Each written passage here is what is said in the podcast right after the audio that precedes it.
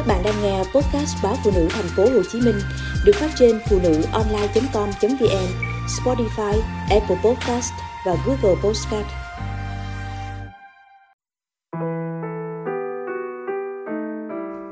Trung niên đi bán nỗi buồn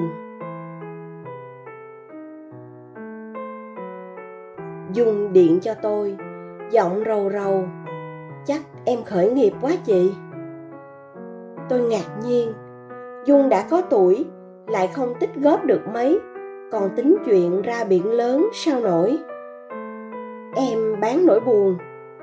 Giọng Dung đùa cợt mà nghe như sũng nước mắt, khiến tôi chẳng thể cười. Vợ chồng Dung đều là công chức, trầy trật lắm mới nuôi được hai con vào đại học. Anh em nó giờ đã có công việc ổn định ở Sài Gòn dung xem như nhẹ gánh. Vấn đề ở chỗ, trước giờ, tiền chồng chồng xài, dung phải gánh hết chi phí trong nhà. Sau đợt dịch covid 19 công ty giải thể. May dung còn có lương hưu. Lớn tuổi nên dung không thể kiếm được việc làm. Dung đề nghị chồng hàng tháng phụ tiền chợ.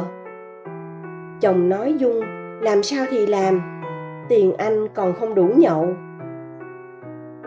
Vợ chồng nói qua nói lại một hồi, rồi gây nhau, tanh bành. Tôi từng bế tắc giống dung, mất việc vào tuổi 50 mọi thứ giống như có chiếc barrier chặn đứng. Cơm áo là gánh nặng nhọc nhằn nhất của đàn bà. Chồng không chia sẻ, gánh ấy càng nặng gấp đôi sau mấy ngày nằm vùi, tôi nhìn mình trong gương, nhầu nhĩ như manh áo cũ, lại thêm một lần khóc thương mình. Tôi rất thích câu nói, dưới chân mình luôn có lối đi. Hoặc như cách cô bạn tếu táo trên facebook rằng, đàn bà, chuyện sinh đẻ còn làm được, thì dời non lấp bể chỉ là chuyện mũi. Gần hai chục năm tự mình gánh gồng, giờ còn đoạn cuối cớ gì không làm được? Tôi nghỉ việc nên khoản quần áo, son phấn, xăng cộ cũng không tốn kém như lúc đi làm. Có thể tiết kiệm được một ít. Thằng út đi làm đã lâu, tôi dặn con tự tích góp để cưới vợ. Tôi đề nghị hai con hàng tháng gửi cho mẹ ít tiền để con có trách nhiệm. Tiền đó tôi để dành cho tuổi già. Rảnh rỗi tôi thử bán hàng qua mạng, từ cây trái vườn nhà tới mỹ phẩm, xà bông. Nhờ bạn bè thương, tôi bán rất đắt hàng. Đàn bà, tự chủ về tài chính, bỗng dưng có phong thái hơn hẳn. Chồng thấy tôi tự xoay sở ngon lành, sợ tôi sẽ bỏ rơi, nên đòi góp tiền, đòi phụ giao hàng. Nhiều người hỏi tôi, xài chiêu gì? Mà bỗng dưng chồng đổi tánh. Tôi chẳng có chiêu gì, vì đàn ông rất ghét bị vợ điều khiển. Tôi chỉ hành động thôi. Tôi có đứa em họ, vợ chồng mở cửa hàng tiện lợi, ăn nên, làm ra. Vợ chồng đang yên ấm, thì chồng em có bồ.